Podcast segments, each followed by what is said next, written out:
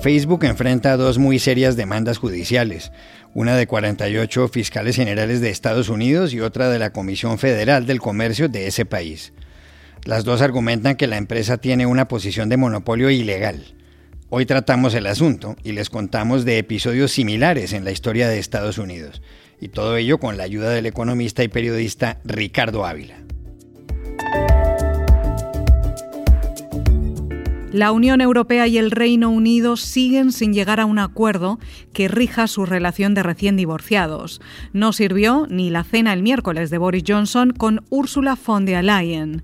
El plazo vence este domingo y para entender el problema llamamos a Bruselas a la periodista Beatriz Ríos que nos dio las claves. Donald Trump ha reconocido la soberanía de Marruecos sobre el Sahara Occidental y ha anunciado el establecimiento de relaciones diplomáticas entre ese país e Israel. ¿Se saltó lo establecido por la ONU sobre la antigua colonia española? Para saberlo, llamamos al investigador Haysam Amira Fernández, del Real Instituto Elcano de Madrid.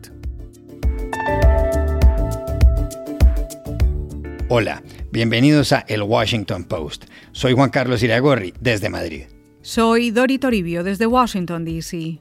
Soy Jorge Espinosa, desde Bogotá. Es viernes 11 de diciembre y esto es todo lo que usted debería saber hoy.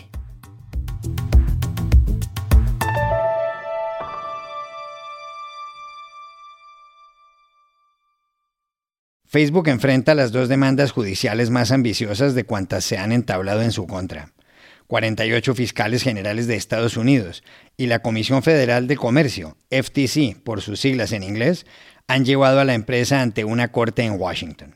La fiscal general de Nueva York, Leticia James, dijo que mientras los consumidores se han pasado el tiempo contactándose por Facebook, Facebook se lo ha pasado vigilando la información personal de ellos y ganando dinero, y que ninguna compañía debería tener ese poder sin control alguno.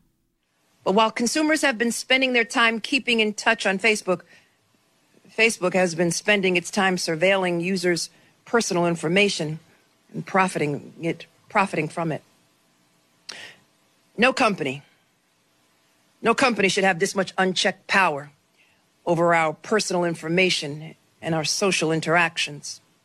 Para los fiscales, Facebook actúa como un auténtico monopolio y usa su posición dominante en el mercado para asfixiar a sus competidores. Según James, la estrategia de la red social con respecto a firmas más pequeñas es buy or bury, es decir, comprarlas o enterrarlas. La demanda, y a ella se suma la de la FTC, cuestiona dos operaciones anteriores de Facebook en ese sentido. La compra de Instagram en 2012 por mil millones de dólares y la de WhatsApp en 2014 por más de 19 mil millones. Facebook cuenta con 2.700 millones de usuarios activos en todo el mundo, una cantidad que supera en mil millones a los habitantes de las Américas, de Canadá a la Argentina y de Europa, de Portugal a Rusia, combinados. El fundador y presidente ejecutivo de Facebook, Mark Zuckerberg, rechazó en un comunicado las demandas. Zuckerberg es ahora el cuarto hombre más rico del mundo, con una fortuna de 86.500 millones de dólares. En Estados Unidos existe una ley antimonopolios, la ley Sherman del año 1890. La última demanda exitosa en esta materia, con base en esa norma, tuvo lugar en la década de 1980. Fue contra la compañía de telecomunicaciones ATT. Para entender el caso, llamamos a Ricardo Ávila, analista senior del diario El Tiempo de Bogotá, exdirector del periódico económico Portafolio y máster en economía de la Universidad de Pittsburgh. Efectivamente, Juan Carlos, puede ser eh, curioso e interesante para algunos constatar que Estados Unidos, más allá de ser considerada la meca del capitalismo, tiene la capacidad de poner en cintura a aquellas compañías que en concepto de sus autoridades judiciales se convierten en demasiado grandes.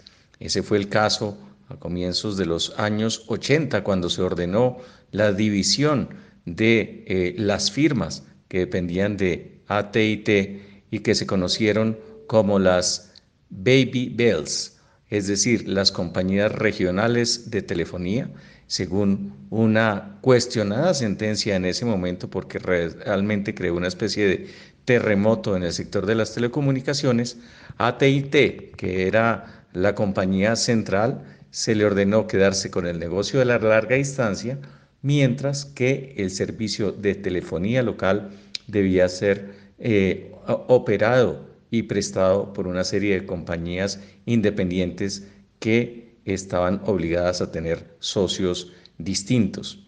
El experimento, sin duda alguna, llevó a una diversificación de eh, las ah, opciones para los consumidores porque había realmente una integración vertical, es decir, que la misma ATT controlaba a la fábrica que hacía, entre otros, los teléfonos. Por cuenta de esa circunstancia se creó un ambiente mucho más competitivo que se tradujo sobre todo en una disminución sustancial de las tarifas de las llamadas tanto locales como de larga distancia. Sobre la aplicación de la ley Sherman por parte del presidente Theodore Roosevelt a principios del siglo XX y contra uno de los hombres más ricos del país, como JP Morgan y su ferroviaria Northern Securities Company, también le preguntamos a Ricardo Ávila. Para ubicar las raíces históricas de lo que eh, está sucediendo hoy con Facebook hay que remontarse a finales del siglo XIX, cuando el Congreso norteamericano pasó una ley conocida como eh, la, el Acto Sherman, es decir, una legislación en la cual buscaba sobre todo preservar la libertad de comercio. Durante sus primeros años, esta nueva ley fue considerada una especie de tigre de papel, pero a comienzos del siglo XX, en 1902 para ser exactos, el presidente de entonces, Theodore Roosevelt, eh, decidió aplicar esa legislación para acabar con algunos de los monopolios que en consideración de diferentes observadores se habían convertido en una especie de Estado dentro del Estado. Como consecuencia, de esa circunstancia, pues una serie de los millonarios eh, icónicos de ese momento, entre otras el fundador del banco que hoy en día todavía lleva su nombre, JP Morgan, pues se vieron obligados a vender algunas de sus posesiones porque habían creado verdaderos conglomerados con intereses en diferentes sectores. Ante esa situación, el propio JP Morgan fue hasta la Casa Blanca y le dijo al presidente Roosevelt que era necesaria cambiar su decisión, pero este se negó a hacerlo en una comida que forma parte hoy de los anales de la historia y que demostró que efectivamente, a pesar del dinero y de la voluntad de una serie de millonarios que eran eh, muy poderosos, pues la voluntad política acabó imponiéndose y esa circunstancia para los historiadores eh, influyó de manera positiva en crear un ambiente de mayor competencia y de estimular la creación de empresas en ese país que en ese momento ya se proyectaba como la primera potencia económica del mundo.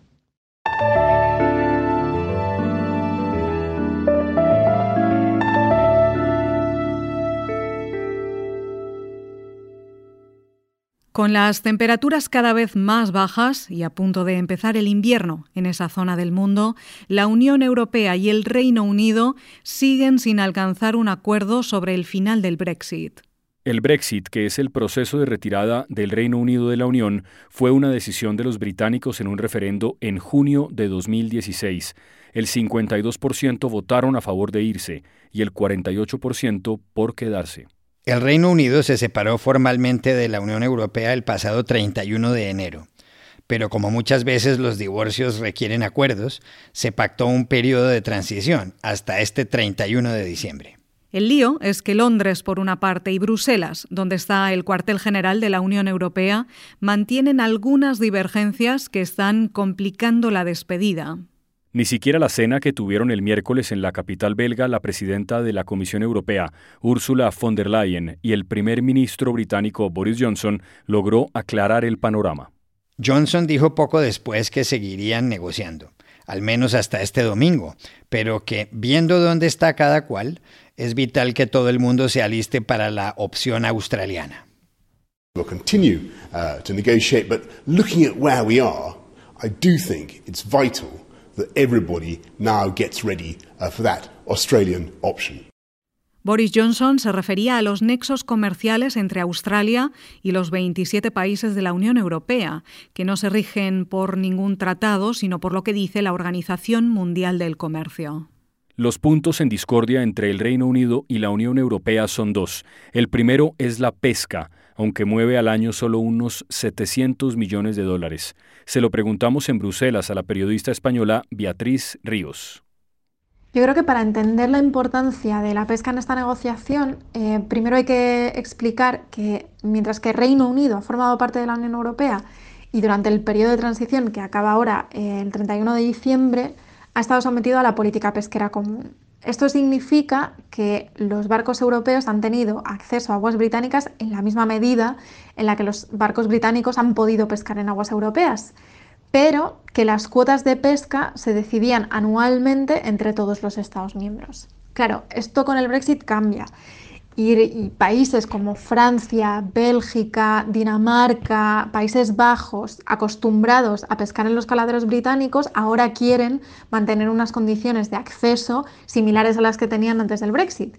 Pero Londres no está dispuesto a aceptarlo porque quiere recuperar el control de sus aguas para sus barcos pesqueros y lo que propone es que haya una negociación anual tanto sobre el acceso como sobre las cuotas con la Unión Europea, muy similar al que existe, por ejemplo, con, Noruega. Pero la Unión Europea considera que esto es muy complejo, en particular en el caso de, los caladeros británicos.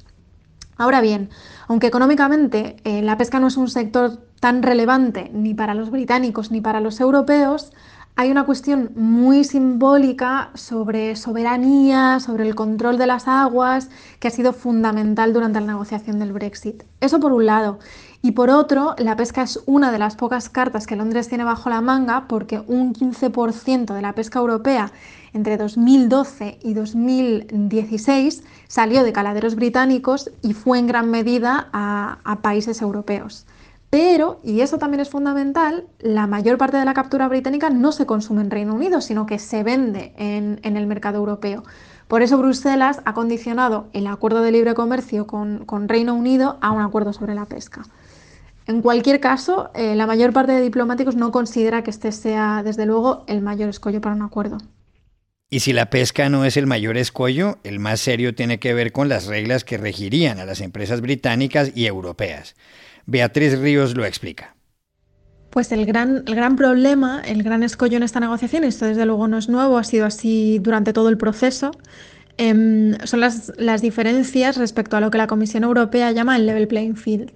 Esto simplemente se refiere a que la Unión Europea exige al Reino Unido que si quiere tener acceso al mercado común europeo, que es el espacio comercial que agrupa a todos los Estados miembros, sus empresas tienen que estar sometidas a unos estándares, a unas normas, si no iguales, al menos similares a, las que están sometidas las empresas europeas. Y esto engloba cuestiones desde eh, el respeto al medio ambiente en la cadena de producción hasta la protección de los derechos de los trabajadores, posibles eh, ventajas fiscales y demás y por otro lado, pide transparencia y sobre todo control sobre las ayudas de Estado, es decir, sobre los subsidios públicos a empresas, porque teme que los británicos puedan inyectar dinero público en sus empresas y que esto acabe derivando en, competencia desleal. Reino Unido estaría en principio dispuesto a aceptarlo, pero la Unión Europea no se fía y, le preocupa que pueda haber en el futuro un alejamiento progresivo de, estos estándares eh, que ponen como referencia.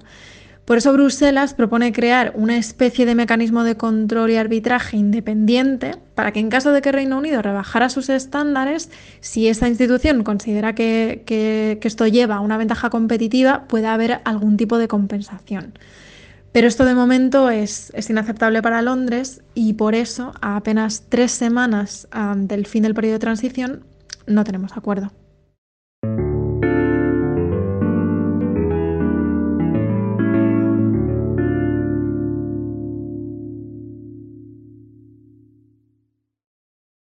El presidente de Estados Unidos, Donald Trump, tomó ayer una decisión que tiene consecuencias en el escenario internacional.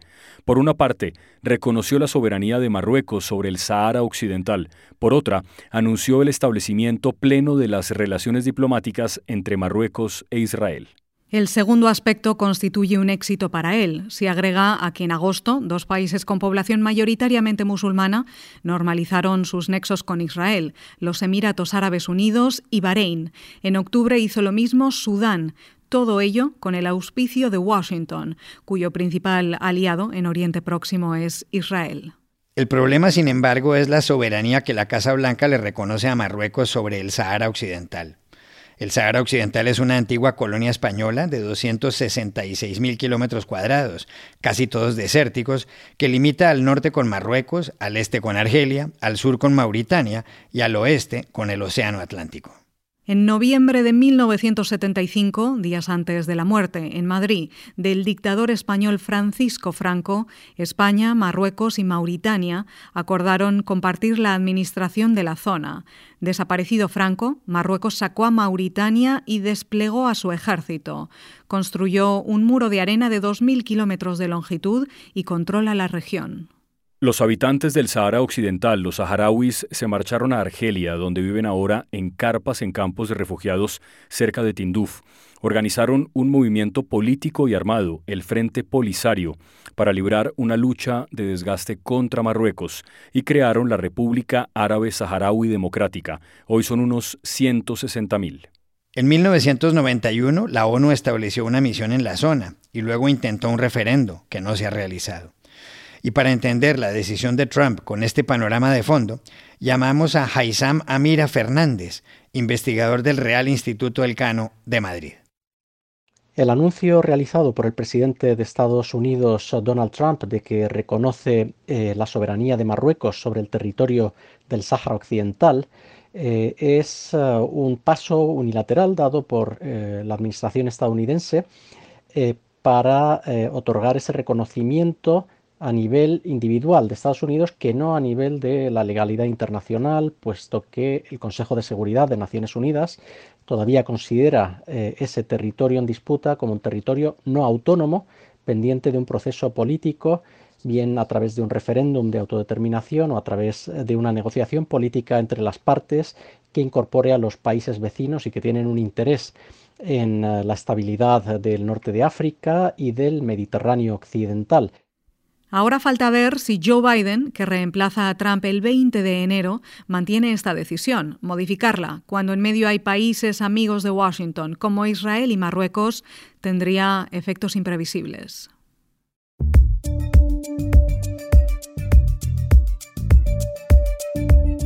Y estas son otras cosas que usted también debería saber hoy. El panel de expertos de la Administración de Alimentos y Medicamentos de Estados Unidos, la FDA por sus siglas en inglés, votó ayer jueves a favor de recomendar la autorización de emergencia a la vacuna de la Pfizer y BioNTech contra el coronavirus. Se espera ahora que la FDA acoja esta recomendación y dé el último paso para dar luz verde a la vacunación a nivel nacional. Estados Unidos se convertiría así en el cuarto país en hacerlo, después del Reino Unido, Canadá y Bahrein. Airbnb, la plataforma de alojamientos turísticos particulares fundada en 2008 en San Francisco, debutó en Nasdaq vendiendo su acción a más del doble de su valoración inicial. Las primeras salieron a 68 dólares, ahora se compran a 148. De entrada, la empresa fue evaluada en 47 mil millones de dólares, ahora lo está en 100 mil millones. Hace ocho meses, durante la primera ola de la pandemia, la compañía despidió al 25% de su plantilla. Hoy su valor duplica el de la cadena Marriott. Y aquí termina el episodio de hoy de El Washington Post, El Guapo. En la producción estuvo John F. Burnett. Por favor, cuídense mucho. Y pueden suscribirse a nuestro podcast en nuestro sitio web, elwashingtonpost.com, seguirnos en nuestra cuenta de Twitter, arroba el post, y también nos encontrarán en Facebook, buscando el Post Podcast. Chao, hasta la próxima.